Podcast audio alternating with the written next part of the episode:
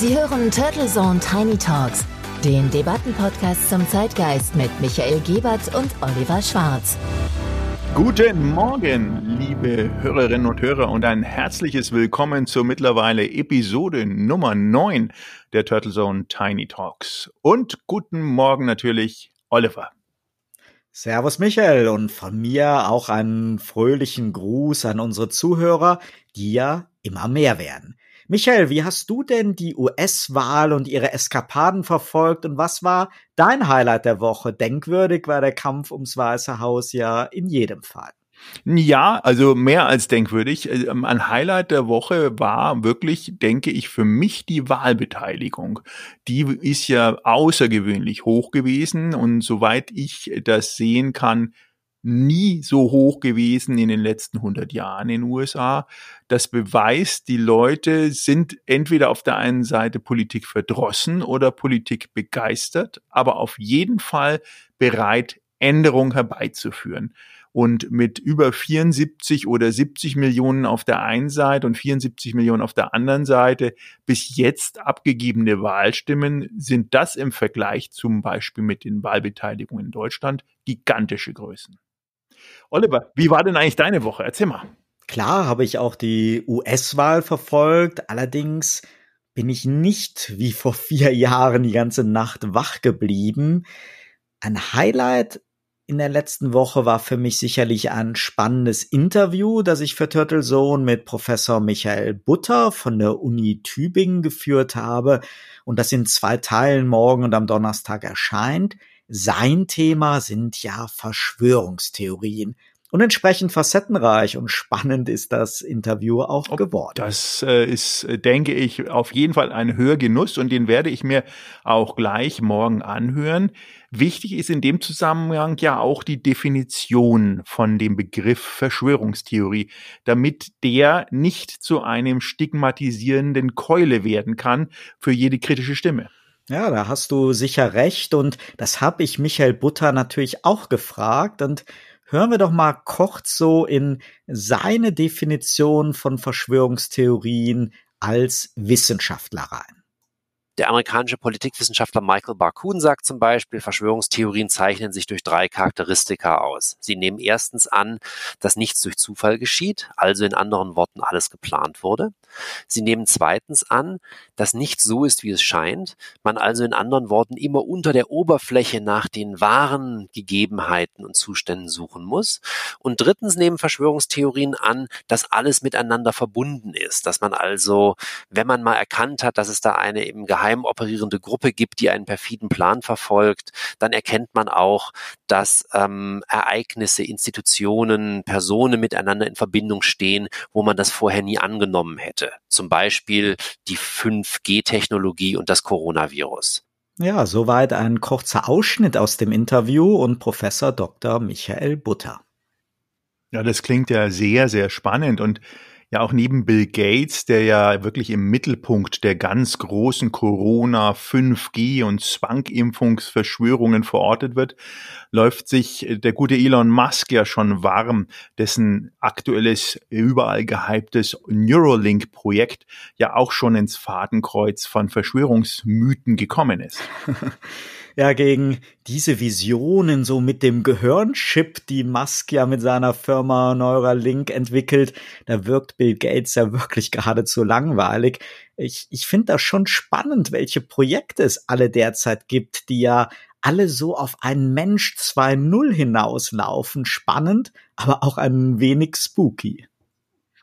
Auf jeden Fall sehr, sehr bedenklich auf der einen Seite, absolut. Und der mittlerweile britische Ex-Fußballer und mittlerweile berühmt-berüchtigte Verschwörungstheoretiker David Icke sieht Elon Musk daher auch in einer Reihe mit Gates und Soros als eine Art Frontmann für die Spitze der Pyramide, wie er sich ausdrückt. Naja, und David Icke ist in der Szene auch ja wirklich ein ganz großer beim Aufdecken so der weltumspannenden Verschwörung. Er malt ja seit Jahren an so einer Super-Verschwörungstheorie, bei der alles und jedes ineinander greift. Da wundert's mich wirklich nicht, wenn er jetzt Elon Musk als Reptiloiden enttarnt. Absolut. Also vielleicht sind nur noch Schlangen und Reptilien zukünftig unterwegs, was ja vielleicht dessen unbegrenzten Tatendrang und seine visionären Projekte erklären würde. Aber mal wieder im Ernst, unbeachtet dessen gibt es sowas wie Neuralink-Forschungen und noch viele weitere andere Projekte hin zum Homo Sapiens 2.0. Und es ist in der Tat eine sehr spannende und auch immer wichtigere ethische Diskussion, die hier zu führen wäre. Ja, und bei diesen Brain-Machine-Interfaces, wie die, glaube ich, genannt werden, haben wir ja so verschiedene Aspekte, wenn es darum geht, mit Hirnströmen querschnittsgelähmten Menschen zu helfen und Prothesen zu steuern, dann überwiegt ja so der klar erkennbare Nutzen. Wenn aber mit Hilfe von BMIs das menschliche Gehirn sozusagen updatefähig wird und so die natürliche und künstliche Intelligenz irgendwo verschmilzt, dann frage ich mich natürlich schon, ob es da nicht potenziell ethische Grenzen gibt, die da auch überschritten werden. Und gerüchteweise will ja auch Mark Zuckerberg einen BMI zum Implantieren entwickeln, ja, wo dann so deine Nachrichten bei Facebook und WhatsApp so ganz automatisch reingetippt werden. Und bei Donald Trump, da habe ich so manchmal das Gefühl, dass er bereits so einen Prototypen so eines BMIs testet und so seine Gedanken alle blitzschnell und ungefiltert in Tweets umgewandelt werden. Dann natürlich der greatest BMI in dem Moment, wenn Trump das benutzt. Aber ich würde gerne in dem Zusammenhang mal einleitend auch ein Zitat bringen von dem Historiker und Bestsellerautor Harari, der in einem seiner beiden Bücher Homo Sapiens und Homo Sapiens Deus schreibt, dass Gefühle in Wirklichkeit Berechnungen sind, übersehen wir in der Regel, weil der rasante Rechenprozess weit unterhalb unserer Bewusstseinsschwelle abläuft. Und deshalb glauben wir irrsinnigerweise, dass zum Beispiel Angst vor Schlangen oder der Wahl eines Sexualpartners oder unsere Ansichten über zum Beispiel die Europäische Union oder die amerikanische Wahl sei irgendein Erlebnis eines mysteriösen freien Willens. Und das ist, denke ich, eine spannende Aussage eines Historikers, der anscheinend sich ganz bewusst dafür ausspricht, dass alles, was bei uns unter der Hirnhälfte und in den Hirnen dieser Welt passiert, Berechnungen und Algorithmen unterlegten sind. Spannend, ja. Also auf jeden Fall dreht sich ja alles um diese Hirnströme und unidirektionale BMIs, die sind ja auch gar keine Zukunftsmusik mehr. Also da, wo Hirnströme etwas auslösen. Der nächste Schritt ist dann ja so das Bidirektionale, also dass das Gehirn auch sensorische Rückmeldung empfängt und ein Patient also merkt, wie stark so seine Hand geschlossen ist, man also Muskeln und Sinne spürt und nicht nur Aktionen auslöst. Und so im medizinischen Bereich, da wurden ja diese Forschungsansätze auch schon im beschränkten Umfang eingesetzt, vor allen Dingen so invasive Methoden. Wenn ich jetzt so auf die Investoren gucke, die in diese ganzen Entwicklungen investieren, die scheinen aber ja durchaus so eine Fantasie für einen Massenmarkt zu haben. Und dann geht das natürlich vor allen Dingen mit so nicht-invasiven Methoden oder so BMIs, die man sich so ganz einfach einpflanzen kann oder wie ein Kopfhörer benutzen kann, der dann ganz starke Signale sendet, dass sie bis ins Gehirn dringen. Und spätestens dann reden wir ja auch wirklich um Kontrolle, dass kein Missbrauch passiert und um einen diskriminierungsfreien Zugang, damit halt nicht nur wirklich die ganz reichen Menschen zu so einem besonders leistungsfähigen, überlegenen Supermenschen getunt werden können. Definitiv. Also ich glaube, es sind mehrere Paar Schuhe, die man da betrachten muss. Das eine ist, du hattest jetzt ja angesprochen mit Mark Zuckerberg und Facebook, das Investment, was dort getätigt wurde in ein Startup, nenne ich es mal, was mittlerweile natürlich auch kein Startup mehr ist, nennt sich Control Labs, war über 1 Milliarde US-Dollar. Das ist ja schon mal ganz schön viel. Und die wollen eigentlich diese Verbindung Gedanken in Aktion mehr und besser darstellen. Wir wissen ja, dass unter anderem die Firma Oculus als Augmented Reality Firma mit ihren Oculus Gläsern auch Bestandteil des Facebook-Imperiums ist und man möge sich nur dort vorstellen, wie plötzlich nicht mehr Befehle abgegeben werden müssen über Tastatur oder über Sprache, sondern über Gedanken. In dem Zusammenhang sagt Elon Musk, und das finde ich ist das Essentielle, dass wir dieses Interface Sprache als ein entsprechendes Nadelöhr sehen, dass alles, was wir denken, in Sprache umzusetzen, enorm schwierig ist und dass wir dann auch uns da haspeln oder entsprechend Sachen auch nicht ausdrücken können, weil sie schwer auszudrücken sind. Und er denkt dort in seiner Philosophie daran, Menschen nicht nur dahingehend zu helfen, dass sie zum Beispiel starke Depressionen haben oder entsprechend sich nicht bewegen können, sondern auch, dass eine Art kollektive Intelligenz, human basiert, die Gedanken sozusagen kollektiv zusammenfasst. Weil getrieben wird Musk, so zumindest sagt er es, nicht von der Euphorie, dass das Ganze jetzt eine neue, tolle Zukunft für einen Homo Sapiens 2.0 wäre, sondern sagt, getrieben wird er durch die Gefahr von Deep Learning und von selbstlernender künstlicher Intelligenz, die auf jeden Fall über dem Menschen stehen würde, wenn wir dagegen nichts tun. Und Neuralink ist sozusagen ein Angriff gegen diese Dominanz einer künstlichen Intelligenz. Mhm. Ja, und wir haben ja, wenn man mal einfach nochmal zurückkommt, also auf Homo Sapiens 2.0, da haben wir ja parallel mehrere Entwicklungen. Da gibt's ja zum einen das Bestreben, für längeres oder ewiges Leben zu sorgen. Dann gibt's einen Strang, da wird geforscht da drin über Genmanipulation oder Genreproduktion, so ein perfektes Wunschkind oder einen perfekten Wunsch, Menschen zu erzeugen, was auch immer Eltern oder die Gesellschaft dann darunter verstehen, und eben dieser Neurolink-Ansatz mit der Gehirn-Maschine-Schnittstelle zum Tunen oder zum Überwinden von Einschränkungen. Und wenn man jetzt mal alle drei Entwicklungen sieht, dann waren die ja über viele Jahre schon Gegenstand von Science-Fiction-Romanen oder Filmen und heute realer Gegenstand von immensen Forschungsanstrengungen und Schritt für Schritt dann sicher auch nutzbare Realität. Und wie bei allen diesen spannenden und teilweise auch wirklich, wie du sagst, am Anfang spooky Entwicklungen, ist es ja nicht nur eine Tendenz in den Westen hinein, sondern auch natürlich in den Osten. Auch China hat mittlerweile Neuro Labs in Milliardenförderungen, wo jetzt der Weitgriff oder Zugriff einer westlichen Kompetenz gar nicht mal so ausgeprägt ist. Sprich, wir wissen nicht unbedingt 100%, was da passiert. Harari sagt dazu, dass Algorithmen zukünftig uns besser kennen als wir selber. Und das ist natürlich auch erschreckend. Auf der anderen Seite, die Lösung wäre natürlich, mindestens Herr der Algorithmik zu sein. Und das, was du angemerkt hast, was passiert, wenn ein Hacker dort eingreift und du gar nicht mehr in der Lage bist, sozusagen deine eigenen Gedanken so zu formen, wie du es gern hättest.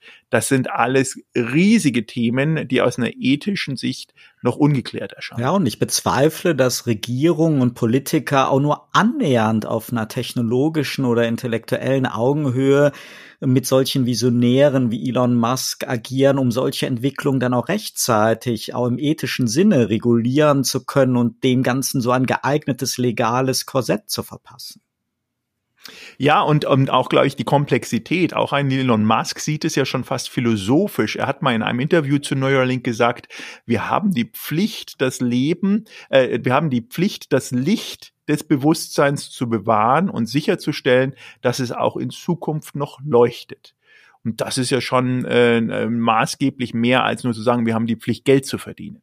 Und wir dürfen ja auch nicht vergessen, dass wir ja parallel noch eine ganz andere Entwicklung haben, nämlich die zu immer mehr Robotik und Automation in der Arbeitswelt hin. Und bislang wurde da ja jetzt schon lange und intensiv diskutiert, dass dann der Mensch, dessen bisherige Arbeitsleistung ja ersetzt wird, von der Produktivität der Roboter profitieren soll. Zum Beispiel über bedingungsloses Grundeinkommen oder wie auch immer das aussehen kann. Wenn jetzt aber parallele Entwicklungen stattfinden, dass Menschen mittels BMI zu einem leistungsfähigeren, ja fast roboterähnlichen Menschen gemacht werden und eben diese künstliche Intelligenz zusammengeschaltet wird mit der menschlichen Intelligenz, dann besteht ja die konkrete Gefahr, dass es hier wirklich zu diesem Wettstreit zwischen Mensch und Maschine kommt und dass wir dann am Ende sehr, sehr viele Verlierer sehen werden, die sich all diese technisch-medizinischen Möglichkeiten halt nicht leisten können.